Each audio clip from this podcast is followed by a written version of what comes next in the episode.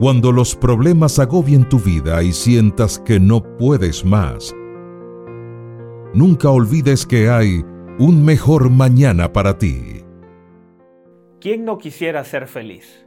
Pero la verdad es que la vida tiene muchos altos y bajos.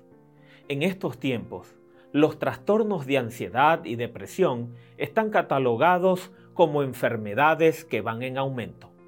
Según la Organización Mundial de la Salud, dice que 300 millones de personas sufren este mal.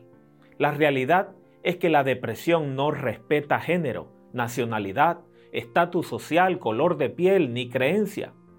Las causas pueden ser múltiples y los síntomas varían, pero es una realidad que no podemos ocultar y que sobre todas las cosas necesitamos afrontar.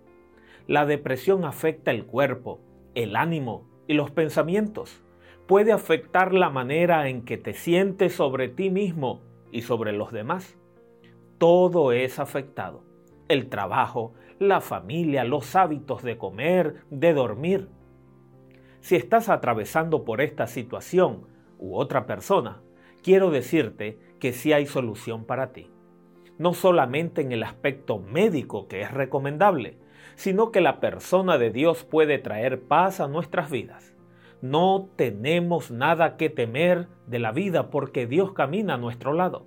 Cuando te sientas solo, recuerda que aunque no haya nadie más, Él está.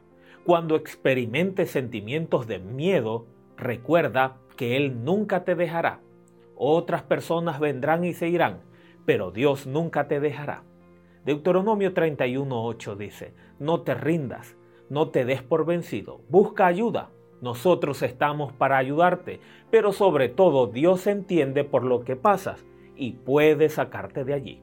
Dale la oportunidad y así habrá un mejor mañana para ti.